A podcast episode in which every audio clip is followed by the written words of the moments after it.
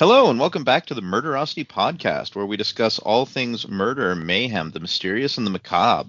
I'm your co host, Bob Hancock, and I am joined on the other side by the rebellious Rebel Roan. Rebel, how are you doing this week? I'm doing good. how are you?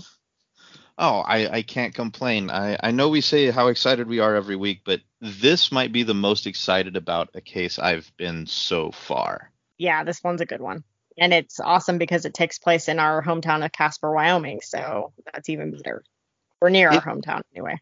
It it is. So I don't know exactly where you were in the whole Casper area, but I was out towards Mills, which you guys won't know this if you're not a Casper listener, but it's a small town just west of Casper. It's kind of conjoined.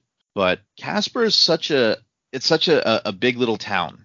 You know what I mean? Like yeah. I definitely will say it's the most modern town in Wyoming. It is the second largest, but it, it's it's got a history to it that's that it, it just brings a little bit of charm to it in a way. But as our podcast deals with murder, mayhem, and the macabre, I must point out that our town got its name through some rather bloody means. So, way back in the 1860s, 1865, there was a group of U.S. soldiers that were protecting a bridge crossing and telegraph station. They were attacked by a group of indigenous warriors, and the commanding officer, Lieutenant Caspar Collins, was killed there. Now, it's important to note his name spelled C A S P A R. Well, when the town was founded, to back up a moment, they renamed the fort after him. And the fort still stands there, Fort Caspar. We have our cool little reenactment once a year, and everybody goes down and gets their buffalo burgers and sees what uh, frontier life was like because we don't live enough of that every day in Wyoming. but there was a when the town itself was founded, it was to become a railhead. It was supposed to actually rival both Bessemer and Douglas, Wyoming. And a clerical error changed it to Casper, C A S P E R. It was just a, a typo that was never corrected, and so from 1888 until now, Casper is Casper. Now, Casper's outlasted Bessemer, obviously, and Douglas, which we'll discuss a little bit as well. Now, Douglas is still around, but it didn't take off anywhere near like Casper did.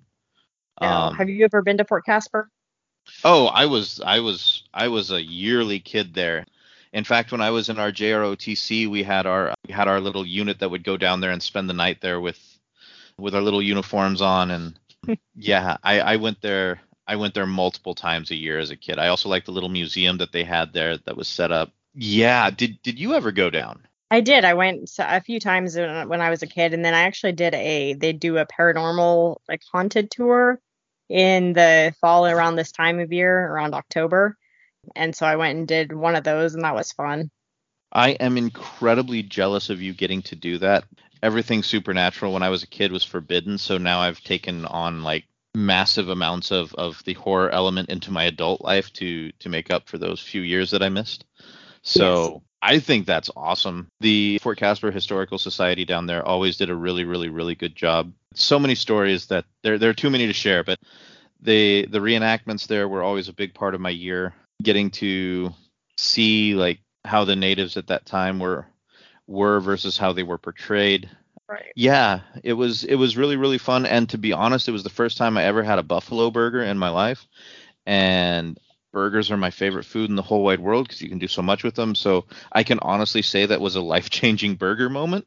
I would save up money throughout the year and that and the Central Wyoming Fair, which is right across the street from Fort Caspar, um, were the two things that I would send and spend my money on. And I actually went to the academy in Casper that was named after this guy. I know it's changed now. I think it's Casper Classical Academy is what it's called now, but or, or they were in the midst of changing it. But yeah, the, the, that whole area just absolutely shaped shaped that. And and Casper was known for other things as well. I mean, we we did have oil fields that were there. We do have a wind farm that's there. Education wise, at Bosa college and uh, I think three high schools still yeah. Kelly Walsh, Natrona County, and Roosevelt. So I was a Mustang from Natrona County. You were as well, were you not? I was not. I went to Kelly Walsh. I was a Trojan. You were a Trojan. Oh boy. I was. Yep. Well, I can forgive you this. Um, so, funny story on that. When I went to the academy, my freshman year, I was on the forensics team, and we actually were part of the Kelly Walsh forensics team. And then when I went to Natrona County, uh, we were led by uh, Matt Sharpnack was our coach. And then when I went to Natrona County for high school, I attended one meet under the coach there, and I just couldn't do it. so I, I, dropped away from that. So I will definitely say that uh, your superior debate skills at your high school were well known. now, Casper, also, I we have an airport there which is kind of a rarity for Wyoming as well. We don't yeah. have too many of them. Now, one thing that we did have, and he went to my school. I'm not sure if this is bragging or not, but we had a vice president that came from our our city as well, Vice President Dick Cheney.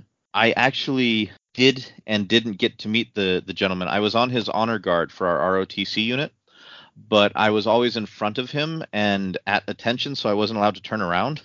So he gave his entire commencement speech. Like we de- dedicated our field to him when we played against Kelly Walsh that year, actually. And he was behind me talking and giving his speech, and then he left. And by the time I was allowed to turn around, he was gone. So um, I was like, yeah, I was, I was like ten feet directly in front of him and never even saw him. So yeah, we we have we have had a couple football stars as well. Zane Beadles, former Bronco and Logan Wilson, current Cincinnati Bengal. But that's about as much levity as we're going to get out of this podcast. This is a pretty heavy one. So without further ado, Rebel, would you like to take it away? Yeah. So our story is about Lisa Marie Kimmel. She was born July 18th, 1969 in Covington, Tennessee. She was the oldest child of three. She was raised in Billings, Montana, and graduated high school there in 1987. After graduation, she took a job in Aurora, Colorado, which is near Denver, managing an Arby's store. Her mother was a regional manager, and they commuted between Aurora and Billings. This was quite a long drive, over 550 miles between the two cities, about eight hours drive, though longer back then due to changes in speed limits. Right now it's uh, 80 miles an hour through a large portion of Wyoming, but back then it wasn't that long. Yeah, back then I think it was closer to 55. Yeah with the exception of Montana, because Montana for a long time didn't have a speed limit on their highways, but uh, right. the federal government threatened to cut off funding if they didn't, so they did have to fix that. Now, you mentioned that she took a job in Aurora, Colorado, suburb of Denver. That's actually where I was born.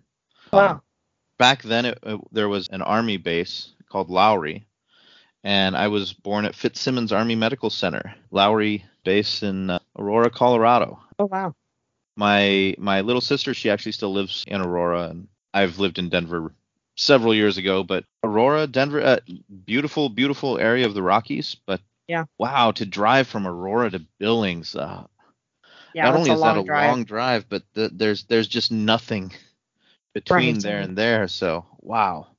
Yeah. All right. Yeah so, my dad lives in aurora. Wow. Oh does he yeah, he's been there for a long, long time. But yeah, so and I've got family down in Pueblo, which is a few hours south of there. Yeah, Pueblo is another really, really nice area. Any year now, supposedly they're going to have a high-speed rail system between Denver and Pueblo, but oh, wow. we'll see how that goes. Now, yeah. was it on one of these drives that something happened? Yes. On the day of her disappearance, March 25th, 1988, 18 year old Lisa was making this commute alone. Her mom had flown to Billings from Denver as she was planning to go on a ski trip. On the way to Billings, Lisa planned to stop in Cody, Wyoming to pick up her boyfriend Ed. She drove a Honda CRX with a personalized license plate that read Little Miss, L I L, and Miss. Ed later called to say that she never made it to pick him up. So she was driving to Cody and then on to Billings. Have you ever um, have you ever been to Cody or spent any time there? I think I blinked once and missed it, but well, I've been there, but I, I don't. I have very vague recollections about it. You're you're not far wrong. It's it's incredibly small. Actually, pretty low elevation for Wyoming as well. Low population, about 10,000 people. But back when I was a youngster in high school, I used to do a lot of rodeoing. And in the summer, they have the Cody Night Rodeo. So I would go up there after I'd saved up some money for a few weeks and wasted all up there, sleeping out of my truck and, and hitting the rodeos at night. They also had some out in Kaycee, but Cody's really, really, really beautiful. They do have the Buffalo Bill Scenic Byway that goes like really close to the cliffs there by Yellowstone. But yeah, she would have really, really lowered the population if she took her boyfriend with him. Right. Yeah. So there was an unconfirmed sighting of Lisa in a local grocery store in Casper, Wyoming that night, but it was not able to be substantiated. The last confirmed sighting of Lisa was when she was pulled over by the Wyoming Highway Patrol at 9:06 p.m. for speeding near Douglas, Wyoming. That area is known to be an area that you don't speed through, but if you're not, I mean, if you're not from there, you don't know that, but the locals all know that you don't speed through Douglas. Now, it used to be from Wheatland to Douglas, just do the speed limit. Yeah. I was driving back from Denver with my uncle and my grandma, and back then I hadn't learned how to sing yet, and I was belting out Mr. Roboto, and it was driving my uncle insane. So he he was speeding to get me back to Casper, um, and he got pulled over right at Douglas doing 96. Yeah. Yeah, it was like a $350 speeding ticket. I mowed a lot of a lot of yards to help pay that off. Yeah, So- they're not lenient either. They're Not they're at really- all. No. And for some They reason, whenever Wyoming people see green license plates, it's like free range. Like they, they, they just they go after that out of stater right there for for reasons I'll never understand. But it is Yeah. what it is. Yes. So the highway patrol officer followed Lisa to an ATM so she could pay her ticket. So this is, you know, way back when because that's never a thing that you do anymore. No. Um, the machine was incompatible with her debit card, which is another thing that's pretty much unheard of nowadays. And the officer ended up letting her go with the promise that she would mail a check for the fine when she reached Billings. She was was reported missing. Yeah, it's a very trusting officer. She was reported missing at 9 a.m. the following morning. So it just that that's so weird to me. Just the whole driving to the ATM to pay your fine. I can't even like fathom that these days. Like now it's like here's your ticket, go. You can pay it online usually, and it's just this really simple thing that seemed like a whole lot of heartache or I, you know, to get yeah. your ticket I- paid back then. I I also feel, and this is nothing to this officer. I don't know who he is.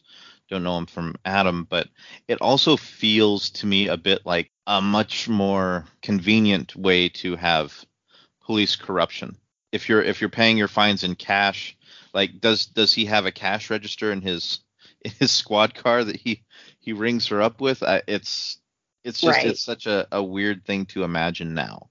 But yeah, so you said that's the last time that that she was seen? Yes. On April 2nd, 1988, eight days after her disappearance, a local fisherman found Lisa's body floating in the North Platte River near Casper, Wyoming. The North Platte. Yeah, outside of that area, I don't think many people know much about that river, but I think everybody that grows up in in Casper has a story of fishing or swimming or tubing down the river at at some point. Yeah. I that's that's the river I learned to swim and fish in. Wow. I I, I just I can't imagine being out there with my dad fishing and, and finding this poor young woman's body. Right. Um, yeah. No, that's unimaginable. Did you uh, did you do any tubing or swimming down that that river? I did. I did a lot of tubing down that river. I got the worst sunburn of my life floating that river. The worst. We- It was an overcast day, and I had my legs sticking out of the tube, and I was covered up with a t-shirt because it was cold. It like all of a sudden got cold with the water and everything, and so just my legs were sticking out, and the tops of my shins got the worst sunburn I've ever had in my entire life. They oh, still Oh, that have I'm sounds- pretty sure. that sounds horrible. Yeah. Or we used to like we'd get all the inner tubes out and we'd have a small inner tube that we'd cram a a, a cooler into with soda, lots Yeah, of soda. soda in in that ice in there. And that thing would always get get lost and tether away, and someone would have to get out of the tube and swim after it at some point. But Of course. or those lovely moments where all of a sudden the riverbed rises and you're bumping along it. Those were yes. also great times. So yeah. One. Now they have rapids there that they man-made. So. oh have- wow. Yeah, over near Mills actually. Oh no way. Okay. So I remember they they were trying to do that down off of Yellowstone Highway at one point in time too. They wanted to set something up where they could do some surfing or something down there for the the 3 weeks that it's warm enough for you to to Yeah. enjoy that weather. Exactly. Um, yeah. So she was found eight days later. Had she been in the water that long, or? No. So an autopsy was performed, and it was determined that she had been alive for at least six days. She'd been bound, beaten, and raped. She died sometime in the evening and was found 36 to 48 hours after she died. Okay. Police found evidence that she'd been taken to Old Government Bridge west of Casper, which was a remote area. They found blood in the area. She was hit on the head with a blunt instrument, which would have killed her in a matter of minutes. She was also stabbed meticulously six times in the chest and abdomen before being thrown into the river. She also had a fractured hip, which was likely caused from being thrown off the bridge. So have have you ever been out that way by any chance? I've seen it. I've driven by. I've seen it, but I've never been out to the site. Have you? Well, in that area, yes. I've driven around the bridge. I don't think you can drive over it anymore. We used to park in that area. Uh, the fishing there was really, really, really good. That said, the river runs really, really shallow there. Like not inches, but but feet. Mm-hmm. So for her to fall from there and to fracture her hip on the rocks below makes absolute sense. It's the river's also pretty fast moving in that area. So yeah, we used to go down there and, and float our lines down the down the river over there. Again in that area, not exactly off of Old Government Bridge, but yeah, my dad had told me stories of that area before that there was another case of two brothers hurting this girl and sh- she actually climbed out of there and survived, but she was pretty messed Yeah. up too. Yeah, I actually read about that one. We should probably do a case on that at some point because that's a really interesting story. So we'll put a pin in that. But my dad Yeah. knew the kids that did that. He knew the two brothers. That, Oh, no. uh, that were involved in that. And he was, uh, yeah, he always told me that he never ever had thought that that was something that they were capable of. But who, uh, who can say, huh? But we'll put a pin in that. We'll come back to that. So stay tuned for Yeah. future episodes, listeners. Yes. What happened from from that point? From there, the case grew cold, despite numerous tips and sightings of the car and Lisa in the area far north as Canada. Um, some even said they saw a man with her, but there was no solid leads. The case was featured on television shows like Unsolved Mysteries and A&E's Cold Case Files. Books have since been published about the case as well. The car was not located, though in investigators concentrated on finding witnesses that could bring forth pertinent information. They knew the car would likely hold a direct link to the murderer because it had the, the, the license plate that read Lil Miss. A year after she disappeared, a note was left on her gravesite that police collected and kept on file. They later tied it to the perpetrator. We weren't able to find the note or its contents, so I'm not sure what it said. But for years, the case sat waiting for forensics to catch up. Finally, in the summer of 2002, the cold case warmed up. Investigators were researching cold cases and came across Lisa's rape kit, which had seminal fluid in it. They ran DNA through the CODIS database and got a hit. That's just so we're looking back. That's 14 years. So that's 14 years that they waited until this, but were able to crack it open because of that. Technology in in this has come so far. I had to look into it, and just going off of last week when we were talking about like ancestry DNA and whatnot, they found that over 545 cases of rape or murder have been solved just using genetic genealogy DNA, let alone all of the other forms of DNA that have been used. Like they, they, they don't even have a number right now as to how many cases have been solved, like in the manner that has been done here. So it's it's you know when when it works and it, it puts the bad guys away, I'm all for that. The number that I would also really really be interested to know is how many people were acquitted by having Yeah. this new DNA evidence brought forth. The Innocence Project um, works with convicted felons that are in prison and to work to exonerate them that are wrongfully accused and have been in prison for some time. A lot of a lot of cases. It's it's terrifying to me how many end up being acquitted. The other thing that terrifies me though, to be honest, is the the means that they are given their their freedom. Oftentimes they have to sign an agreement not to pursue restitution from the state and whatnot. And these are people that have been in prison for 16, 17, 18 years or Right. longer. And like how are you supposed to function when you get out? Like you've been Exactly. indoctrinated into this system and it's it's there are some reforms needed. I'm not going to go Definitely. further into that, but there are some reforms needed. Yes, I agree. So, what did the what did the hit come up with? What did the database hit come up with? Uh, the database matched the DNA to 57 year old Dale Wayne Eaton, who lived in Moneta, Wyoming. It's about 80 miles outside of Casper. He was serving time in Englewood Federal Prison in Littleton, Colorado on a weapons charge, and he was known to have a bad taste. So, Moneta, it's uh, it's- so weird. It was so weird for me to read this for the first time because while I'd never stopped there, I've driven through that place a hundred times, going going camping, going fishing, heading out west that way, and it's a population of I think twelve is literally the population that's out there, and they were given their township because they had a they had a post office that's that was put out there, but it's been closed since the 70s. But if you drive out there, you still see that it says post office written in black paint on what looks like a barn, just sitting out in the middle of nowhere. And there there's another town that's right across the street from it with a population of like six. So Right. it's if that doesn't scream Wyoming, there nothing else does. I will say that percentage wise, that probably makes Moneta probably one of the most dangerous towns in the U.S. for numbers of Yeah. criminals per person. So, Yeah. so the police they they they get his DNA. What do they do?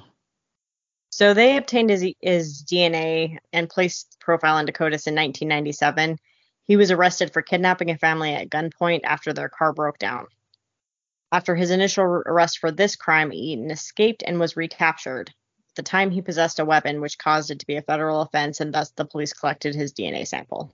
So it, it kind of speaks to the bad past that we talked about earlier. I mean, he wasn't a nice person. Well, no, I mean, uh, judging off of this, I mean, it, it would definitely at least lead you to. I mean, the DNA is a pretty good indicator, but a violent person, pension for kidnapping. Yeah, this guy's a winner. Yes. And around the time of the murder, Eaton was seen by neighbors digging a large hole on his property. So that's just kind of a red flag. In 2002, the authorities excavated the site and they found Lisa's Honda CRX still with the little Lil Miss license plate on it. So I remember in the newspaper when this happened. Do you remember hearing Um, about this back then? So I do. It was a massive thing where we grew up. Right. Like the Casper Star Tribune that was a front page news.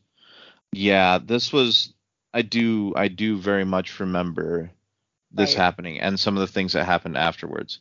Uh, Yeah. This was about the time that I was getting ready to get up and out of Casper, so this was like right at the tail end of my time there. But yes, I do remember that. In fact, uh, the first we heard of it was on uh, K2 News. We were watching TV and and it popped up with with that, and they had pictures of like a backhoe Mhm. pulling up Yeah. dirt, and I remember this this really dirty looking car, and they zoomed in on the license plate. But I also I this could be a false memory, but I remember how the the car actually seemed in in a lot better condition than I thought it should have for for what for being buried for so long. Yeah, Though- I actually saw a picture of it and it did look in, in remarkably good condition considering it had been buried in the ground. Yeah, and like Wyoming is brutal when it comes to to weather on on anything, but vehicles especially. So so they they they dig the car out and it's got the license plate on it. So I mean, we've got pretty good indicators for pretty much any everything that we were looking for. What did the police do with him then? So Eaton was charged with first degree premeditated murder, aggravated kidnapping, aggravated robbery, first degree sexual assault, and second degree sexual assault. So there was eight charges in all, and he went to jail. According to another inmate, Joseph Francis Dax, Eaton confessed that Lisa had offered him a ride, which he accepted. He made sexual advances, which Lisa did not like, so she pulled over to let him out, and he testified in court that Eaton then kidnapped her. So I think it kind of goes without saying now. Hitchhiking, both picking up someone and getting in a car with someone, if you can avoid it, avoid it. I, I know growing up, I was I was warned repeatedly, and that was back in the 80s and 90s. Not to date myself, mm-hmm. but yeah, that was even back like things of this nature were I, I guess a bit more commonplace because of that. It's it's not worth it. Just Right. you, you never know that normal guy might not be. And this just seems like a case of she hurt his ego and so he hurt her back. Right. And how sick is that? yeah. And So- I've uh, I picked up a hitchhiker once, but I to be fair, I actually knew the guy. He was walking from Glenrock to Casper. Oh, okay. And I lived in Glenrock at the time. Glenrock's about 20 miles outside of Casper. And so I picked him up and gave him a ride, but like I knew him already, to be fair. that that I think that makes a little bit of a a, a slight bit of a difference. Yeah. Yeah. Yeah. I, I I I I don't think I don't think I would ever recommend to to anyone to pick up someone you don't know.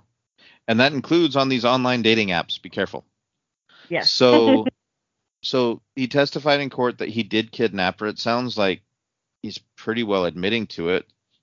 What Yes. were the what were the rulings? So Eaton was found guilty on all charges and sentenced to death March 20th, 2004. He was originally scheduled to be put to death in February of 2010, but was given a stay of execution in December of 2009. It was overturned in 2014, and the state originally planned to seek a reinstatement of the death sentence, but then it dropped the, but then dropped their request in September of 2021 based on the competency evaluation.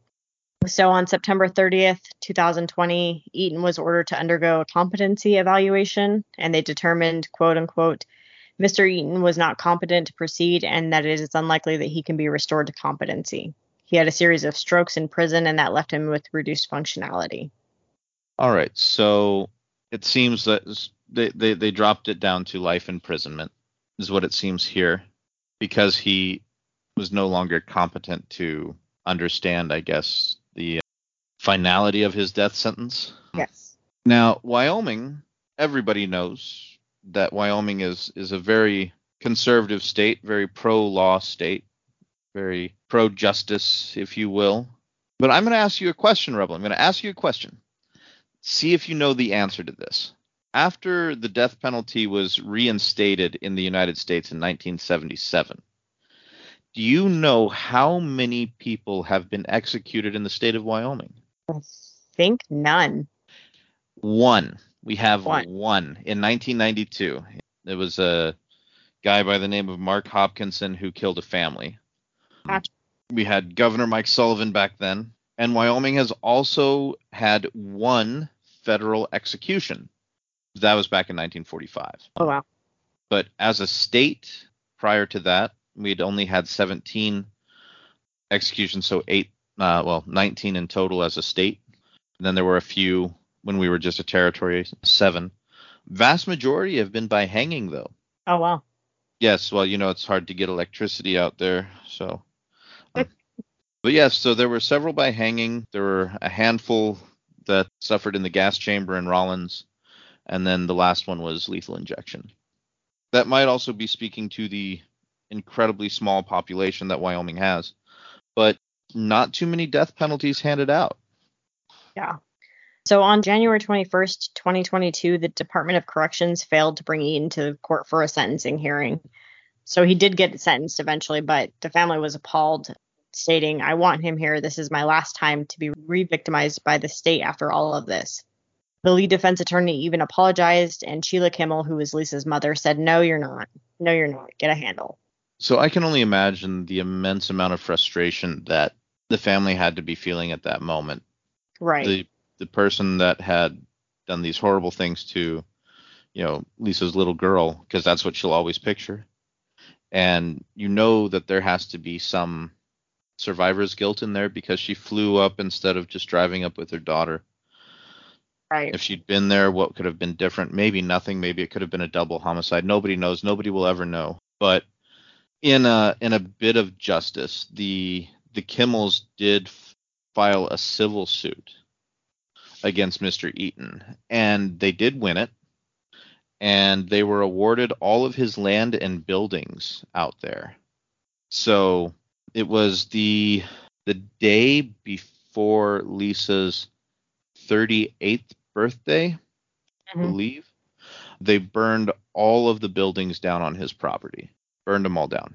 A giant birthday cake. Yep.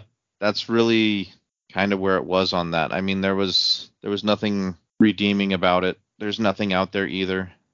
So I mean, it's it's not justice, so to say, but the family did say that it felt like it gave them some form of closure. I don't know like there's no information on what they plan to do with the land or or anything along those lines. But Right. it is barren flat land now again. So, Welcome to Wyoming. welcome to Wyoming. So then on March 25th, 2022, it was 30 years after the last sighting of Lisa. Eaton was sentenced to life imprisonment, and while he was on death row, he was the only in- inmate on Wyoming's death row. So Wyoming pretty famous for its one state penitentiary, I guess, in Rawlins. Mhm. However, he is not in Rawlins. Where's he he is, at? he is actually at the Wyoming Medium Correctional Institution over by Torrington. So it's a male prison. Now he is also there with a gentleman by the name of Robert Joseph Silveria, who is also known as the Boxcar Killer. He's a serial killer who's serving a double life sentence in in Wyoming. He was also convicted in Kansas and in Florida for other murders. But yeah, he serves as the head cook there. Wow. Yeah, age 64. He's someone that we we may circle back to. Yeah. But I was actually really shocked to find out that he actually wasn't in Rawlins. Yeah. Uh, that always seems to be, you know, where they end up. hmm Yeah. They have the old state penitentiary in Rawlins also, the original penitent or the original prison that was there. They you ever been do down? indeed- I I did. I took a I took a school trip. We went and we we visited the old state penitentiary. I got my mom a pair of Native American headdress earrings made by prisoners at the state penitentiary, sold at the old state penitentiary, and I took my kids there for their school tour as well. It was creepy. I'm not gonna lie to you. I there were Oh, some yeah. stories that that stick out. That's one that I would wonder about seeing a paranormal tour there because dear heaven did you know there was a movie I was about there to bring that up. Yeah. Uh, well then i'll let you get called. into it it's called prison Okay. Makes sense. And i believe it used to be on youtube. Hmm. so the film team it, it was made in 1987 and the film team came in and they knocked out a wall in the outside yard for the opening credit scene. They were supposed to rebuild it and and they never did. But yeah i i watched it. Mhm. it is it's it's a creepy paranormal prison horror film really is what it is so if that is something you're into and enjoy definitely check it out you see some of the places that we've been but the number of stories there that that, that just stick with you like there was an inmate there that they had to make him turn around every time they opened his cell because he could recreate the key to open his cell door if he saw it just so much I don't know. It, it- prisons have so much emotional cloud. You just walk in and you feel the oppression and the suffering in there. So, how old were you when you went there?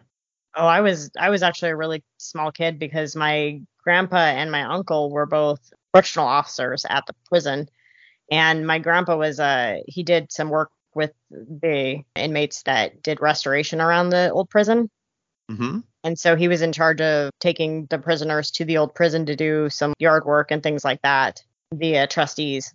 So Oh, when I was a kid, we actually got to go on like an extended tour of some of the areas that weren't available to the public, like the baseball diamond and stuff had been closed for a long time. Oh and wow! different Yeah. areas. Yeah. So we got to go see some interesting things that nobody else got to see. Hmm. This is one of those times where I feel I should tell you that I'm jealous of you, but I'm just gonna let you have this one. I'm good with the parts of the prison I saw. Yeah. And yeah.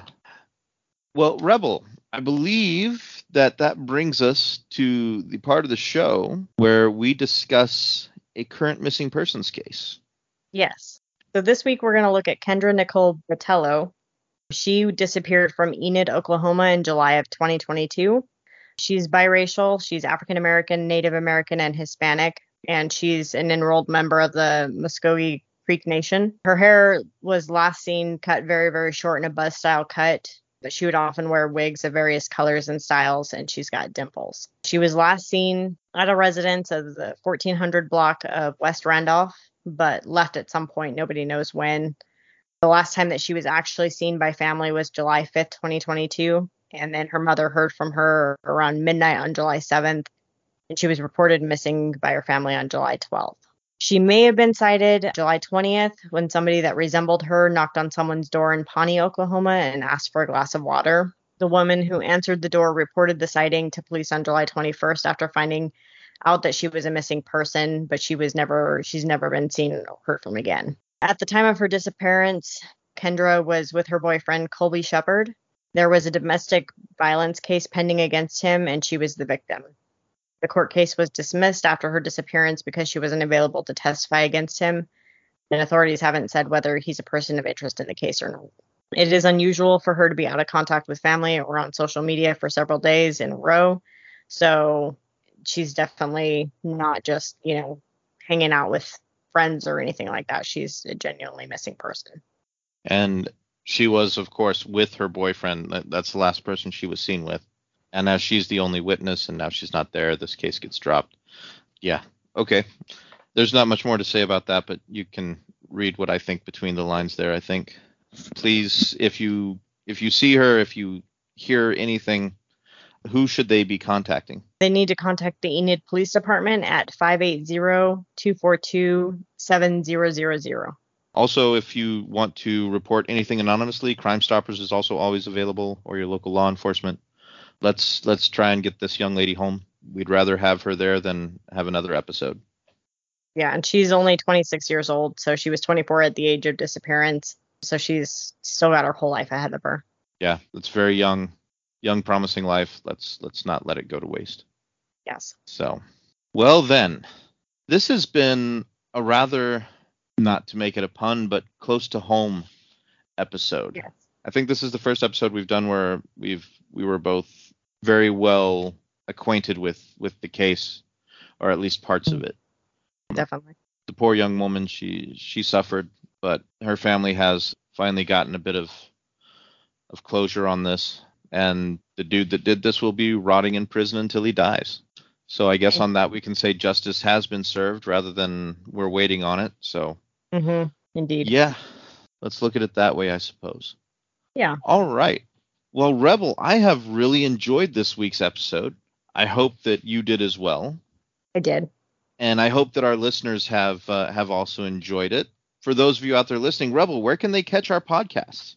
So we're going to launch it anywhere that podcasts can be available. But if you have any cases that you'd like to be heard on our show, you can email us at murderosity at gmail.com. You can also find us on social media and you can message us there. But email is probably the most secure way to make sure that we get your message. And we do uh, take every, those emails seriously. So we do. Yep. And uh, every follow and every message that we get, it helps us bring more content to you. So definitely don't hesitate to reach out to us if you have a missing persons case or a murder case or even just something that's kind of creepy and weird. We like creepy and weird. It's not just murder. We do the mayhem and the macabre and the mysterious here. Yes. So the more obscure, the better. Yes we like learning new things and bringing new cases to people's ears. And that does include missing persons cases too. So if you have one that yes. is near and dear to your heart, let us help you get the word out. There can never be too many people searching. Exactly. All right. Well, that's going to do it for me, Bob yep. and uh, Rebel. Thank you so much for for being the voice of the podcast. We couldn't do it couldn't do it without you. We look forward to seeing you all next week. Have a great one.